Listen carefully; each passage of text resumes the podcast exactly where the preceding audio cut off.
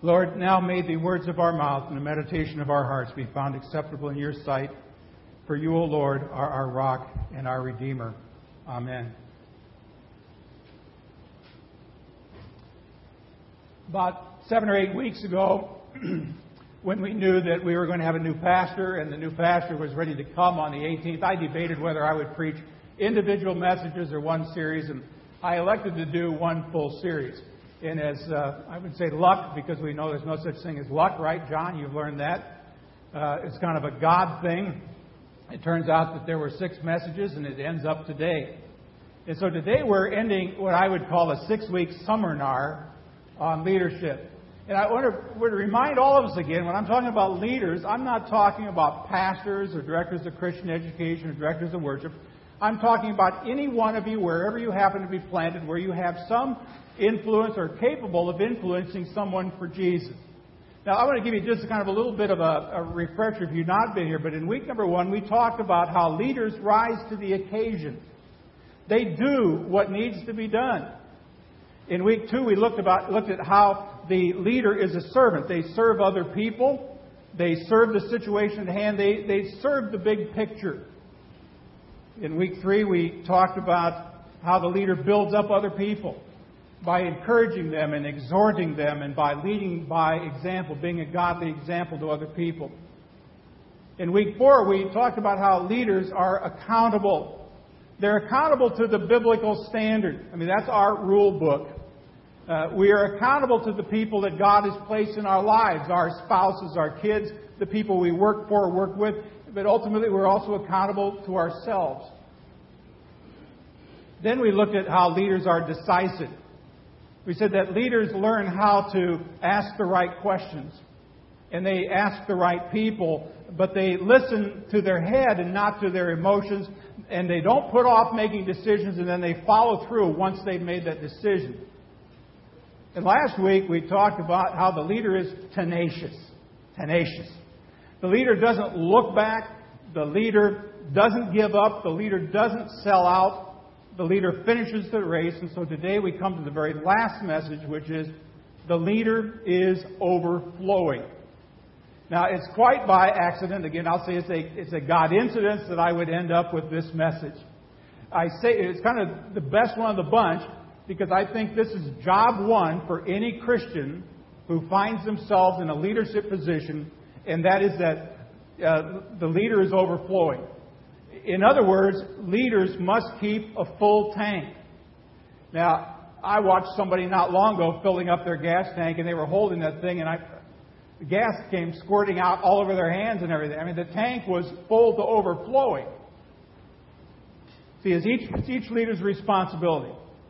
If it's in the church, it's from the pastor all the way down to the youngest person. If it's in your business, it's from your CEO all the way down to the lowest person on the totem pole to make sure that your tank is full on a daily basis. It's not just something that you do uh, one week out of the year. It's not just something you do one hour every Sunday wherever you go to church. It's not something you do on your occasional day off or uh, during vacation time. It's a daily process of making sure that your spiritual tank is completely full and that you're not running on reserve. Now, how many of you have ever been going down the road and that little light kind of clicks on your dashboard that shows you got about one tank or one gallon left? You ever had that happen? I've had that happen once or twice. Uh, there's a little panic that comes over because you're quickly trying to figure out, oh, let's see, how many miles a gallon am I getting on this? How far to the next gas station? Am I going to make it or not? No one likes to live like that. So it's as simple as this if you don't fill your tank each and every day, you are endangering yourself as a leader. You endanger yourself as a parent, you endanger yourself as a teacher, you endanger yourself whatever position you find. And so today I want to talk about some things that leaders need to do in order to keep their tank full spiritually. And here's the very first thing, and that's to make sure you spend the right amount of time alone. You know, a lot of times we don't like to spend time alone. In fact, if you are a, an, an extrovert, it'll almost kill you to be by yourself. Now, for those of us who are kind of introverted, it's just a little easier. And when I say alone, I really mean alone. I mean completely offline. I mean, you got your cell phone turned off. You don't have the TV on. You don't have the radio on. No iPod, no iPad, no headphones, no stereo. Just you. All alone. You and a book. You and the Bible. You and God. now, some people say, well, how could I possibly do that? I'm surrounded by whatever. Well, I always remember Susanna Wesley, the wife of John Wesley, who had 17 or 18 kids. And she had her own alone time. She would put her chair in the middle of the kitchen and pull her apron over her head. And that was the sign to those little worm burners she had in the house Mama's with Jesus. And everybody kept quiet. I don't know what it's going to take for you to be all alone. Now, I'm not just talking about your daily devotional time even though that's certainly part of it. I'm just talking about spending some time alone each day, undistracted, undisturbed, giving yourself a chance to decompress and recharge. Now, there's a couple of Bible passages that kind of stick in my mind when I think about it from Psalm 131. I have stilled and quieted my soul. Or in Psalm 46:10, many of you know, be still and know that I am God. See, in the midst of our hectic lifestyle, we can learn to make time alone and make the most of our time. A number of years ago, I, read a book by Viktor Frankl. And Viktor Frankl wrote the book, it was called Man's Search for Meaning. Uh, I don't know if you know who he is, but he spent many years in a Nazi concentration camp. And he said that that kind of enforced community of this type of prison caused prisoners just to, to crave solitude. And I've heard this from guys in, in Angola prison who just say, man, the one thing I'd like more than anything else is just to actually just get alone all by myself sometimes. It's always with other people. And he wanted to be alone with his thoughts and experience a kind of a moment of privacy. Now, he worked in a camp hospital in very cramped conditions, so there's always people around. But he noticed one day out the window there was a small tent that was between a couple of trees. And that small tent was where they kept the dead bodies until somebody got a chance to bury them. And what he found was he was able to go out there when he took a body outside and stay in that shelter with those dead corpses. And he would sit for a moment and he would look out the end of that tent and he could see the flowering hillside and the distant blue hills of the Bavarian Alps. And in this book, he writes, quote, Only the steps of the passing guards could rouse me from my dreams. These moments of silence and solitude kept me centered and in a very real way kept me sane. Now, Stephen King, anybody know who Stephen King is? he wrote a book called On Writing. I, I don't recommend it to anybody. But uh, when he writes, he writes, he listens to heavy metal music at full volume. And that doesn't surprise me uh, because his books are, to say the least, a little brain rattling. Uh, and they're definitely written, uh, they sound like written by a guy who's going mad listening to heavy metal music. Now, I like music. It's, it's been a part of my entire life, and I like it loud. And there are certain jobs I do, I want to crank it up to 11 or 12. That's why, why my wife says, the one thing she hears from me more than anything else is, What? But every single day, I make an effort to spend time in solitude and silence. And you know where one of my favorite places is? Right here. I can come in the morning and I will come and I will sit in here. It's quiet. Nobody around. And I can just sit. I don't have to sing a song. I don't have to pray a prayer, although I generally find myself doing so. But I did it yesterday again, and I did something that I often do in silence, and I started all the way up here, and I prayed over every last single chair and every spot in the pew as I walked all the way through this church. Now, I knew where some of you would be sitting today. I couldn't remember who the acolyte was, but I said, whoever's lighting the fire today, bless them. I knew where Gwenny was going to sit. I knew where the guys and the boys in the band were going to sit. I know John and Roberto always sit there, and you know I can always count on Jimmy Kunkel sitting over there. You know I, I know where Mark Eastman sits. You know some of the guys are creatures of habit. You know I can always tell where Miss Helen sits because she always flashes the horns at me, and uh, just make sure she knows she, I know she's here. Um, but solitude Solitude every single day. Maybe you know this guy. I think I got his picture up here Warren Buffett. No, I don't. Okay. I just got pictures out this week. Okay, go back. But Warren Buffett said, I insist on a lot of time being spent almost every day just to sit and think. This is very uncommon in American business. I read and think, so I do more reading and thinking and make less impulse decisions than most people in business. I do it because I like this kind of life. Now, I think if one of the world's busiest, wealthiest, most influential men can take time out each day to simply do nothing, to be still and know that God is God, that's helpful. But here's the second thing make sure you spend time with the right people. You want to spend time alone, but you also want to make sure you spend time with the right people. In week one, I talked about the difference between firelighters and firefighters. firelighters go out of their way to keep your fire hot. They know how to stoke the coals of your life. They know how to pick you up when you're down. They know how to pour gas on your flickering little flame. But you've also got a lot of firefighters who go out of their way to throw cold water on you every chance they get. I sometimes call them joy suckers. These are people who can suck the joy out of a, another Christian at 100 yards. You see them coming, it's almost like, but what happened to me? Oh, the joy's been sucked out of me. know anybody like that? Do you know firefighters? Do you know fire lighters? See, I'm, I'm encouraged to be a fire lighter in people's lives. And today I just want to encourage you uh, to seek fellowship as much as possible with as many fire lighters as you can find. Now, firefighters are not hard to find. I mean, they're a dime a dozen. But the world is full of joy suckers. Uh, you know, that's why you need to make it a point to find out people who will fan the flame of your enthusiasm. Now, I don't want to get real personal, but I am anyway. There's two guys, I see them sitting here, that I generally spend time with every week.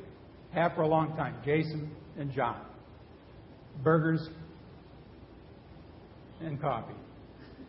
What a combination. One of the things that uh, I think we, we do for each other is to encourage one another and to be a fire lighter and hopefully that we've never been firefighters, where we attempted to douse the flame in each other in each other's lives. Do you have people that periodically say to you, I really needed that conversation today. I really needed that encouragement. If so, then you've been a fire lighter. That's why I often tell people seek out people with spiritual maturity. Find people with spiritual maturity who speak encouragement into your life and get with those kind of people on a regular basis. I know my son and his wife have a small group, home team. How long have you been a part of that home team? Ten years? Okay, ten years. Firelighters or firefighters? Firelighters. You almost can't get them to skip that for any reason. I, I can't even begin to think of a reason that I could ever convince Eric and Cheryl to not be with that group of people. Yeah, they're going on their anniversary this coming week. They'll celebrate their anniversary some other day. Who cares about anniversaries? Got to be with the firelighters. I mean, what a great and wonderful thing. You see, when you're with people like that, you're never running on empty or running on fumes. You know, the book of Proverbs is just loaded with all kinds of stuff about it. One of my favorites is, as iron sharpens iron, so one man sharpens another. And you know what happens when iron sharpens iron? Sparks fly sometimes too, and that's okay. But you encourage one another. Proverbs 12, a righteous man is cautious in friendship, but the way of the wicked leads them astray. See, Solomon says that we just plain simple need to be selective with who we hang out with. Now, all of us come into contact with a whole bunch of people every day in our place of business. And we relate to them on all sorts of different levels. But we need to be choosy about who we spend quality time with. And we need to be very choosy about who we allow into our inner circle. Choose people who know how to build you up spiritually. Choose people who will help fan that flame of faith.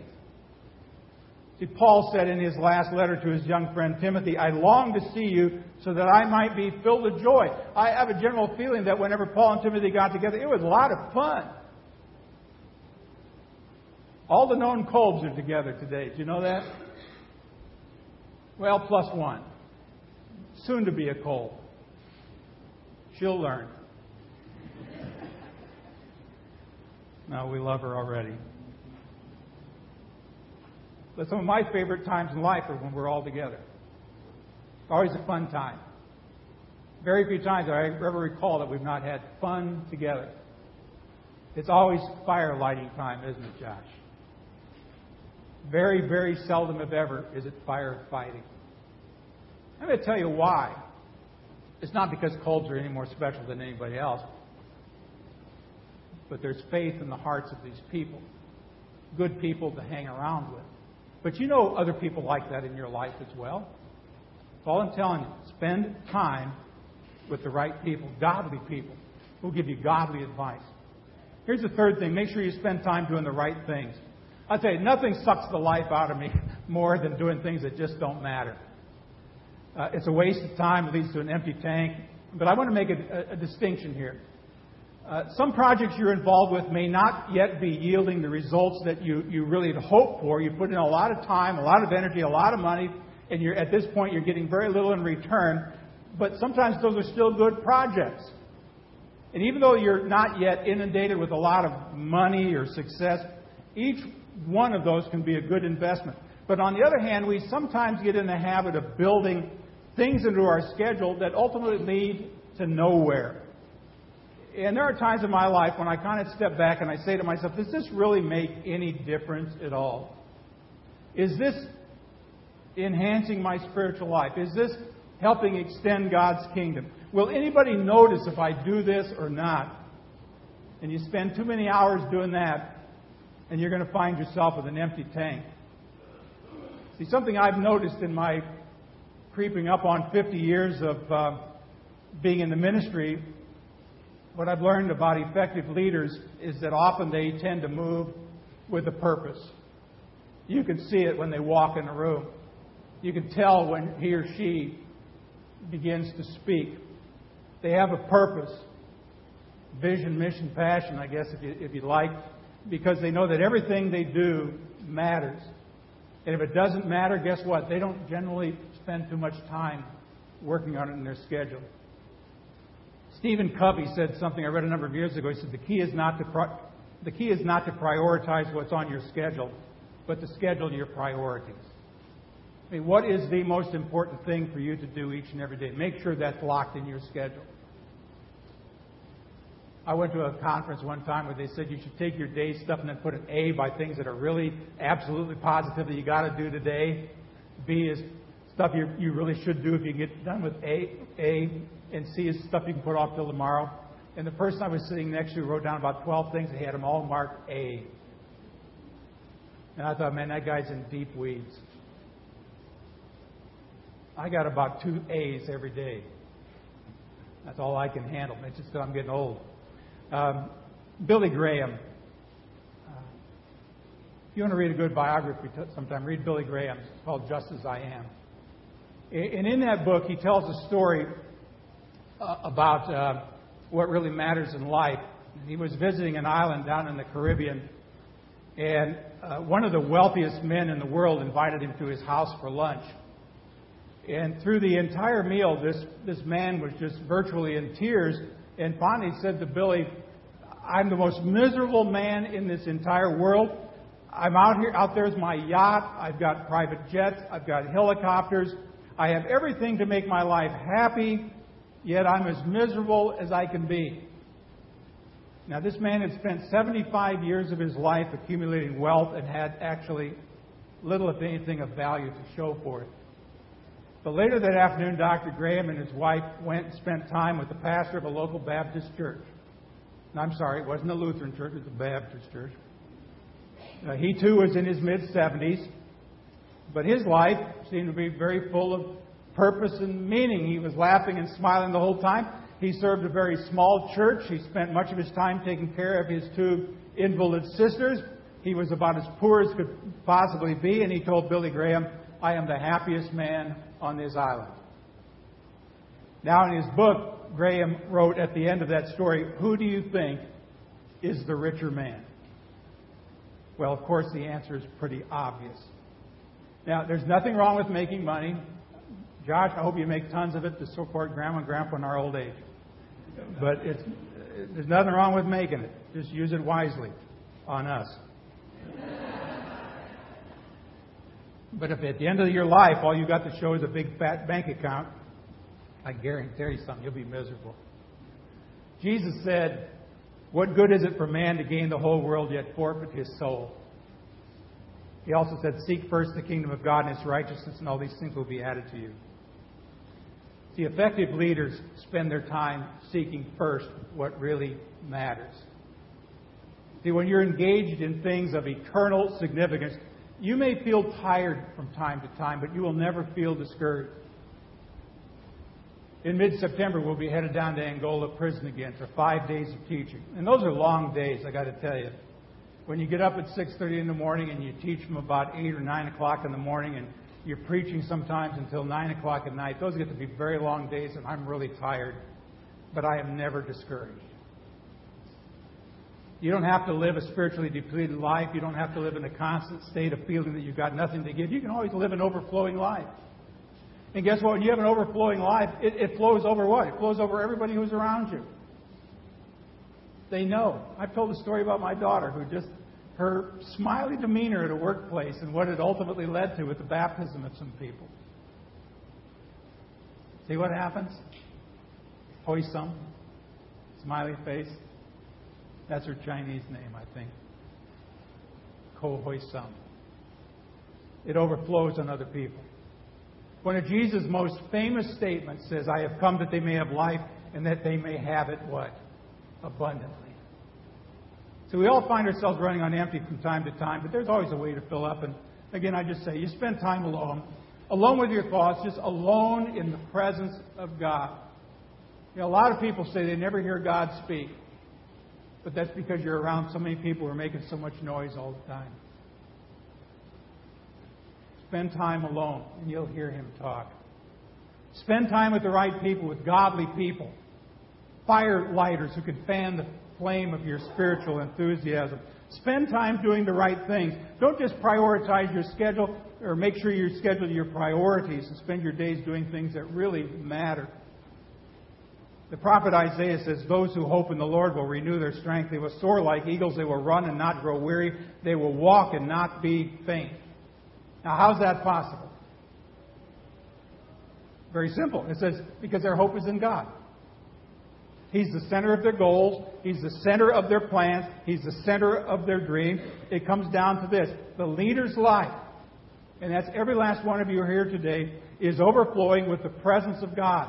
When God is in your life, it's the Lord who makes it possible for you to fly like an eagle and on occasion to run like a young boy. I was a little bit worried the other day just because my back really hurts and my voice sounds really crummy. But you know something? I had no doubt that I'd be able to be here today and do what I normally do. Why? Because I'm superhuman? No. Gosh, if it was up to me, I'd probably be laying at home. but God, my hope is in the Lord. That's the life a leader needs to live, a life empowered by God's Spirit, fueled by time spent with Him in solitude, time spent with godly people in fellowship, and time spent seeking first the kingdom of God above all else. I guess I should end by just saying one more time see the vision, live the mission, feel the passion. If you remember nothing else from five and a half years, I would hope you would remember that little phrase. To see the vision, to see what God has done for you in the past. I mean, this church has got 95 years of history, friends. You and I today stand on the shoulders of all those people who went before us. People like Clara Patterson. People who've gone on before. Herb Larson. Lynn Lowe. Any number of other people we could say. We stand on their shoulders. Don't forget the past.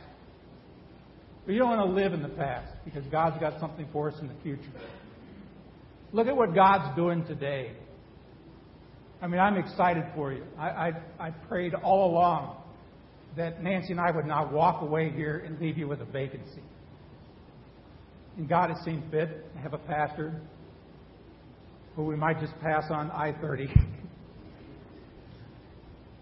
we move out, he moves in.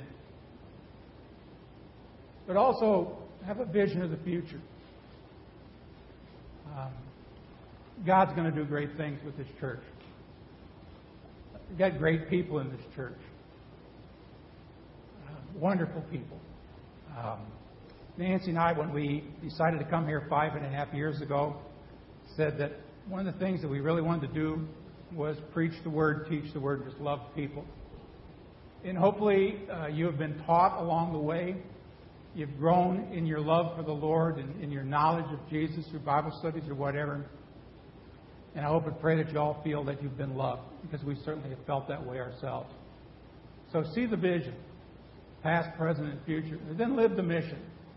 I mean, live it out. I mean, it says go and make disciples. Make sure you stay under somebody else where you can be disciples so that you can create a, a better future.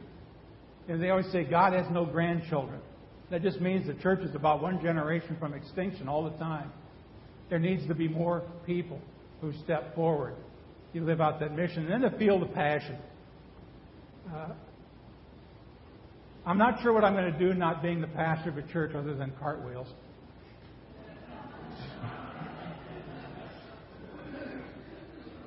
Because uh, I'm not retiring from the ministry. The passion is still there. And the passion is exactly what Jesus talks about, and that is to be a kingdom builder. And guess what? You don't need to be a pastor to be a kingdom builder. You can be a bank president, Dennis. You can be a kingdom builder. You don't have to deal with steel roofs, Kevin. You can be a kingdom builder. Josh, you can finance Mercedes till the cows come home, but you have an opportunity to be a kingdom builder. Joe, you can be a kingdom builder. You got a small kingdom with you this morning, I see too. We can all be that wherever wherever God chooses to plant us you know, just to be passionate about what God has done in us, to us, through us, and for us. And um, I'm going to let Eric kind of wrap up the way I feel, maybe the way Nancy feels. It's kind of a song that has become very important in um, our family's life. It's called Find Us Faithful.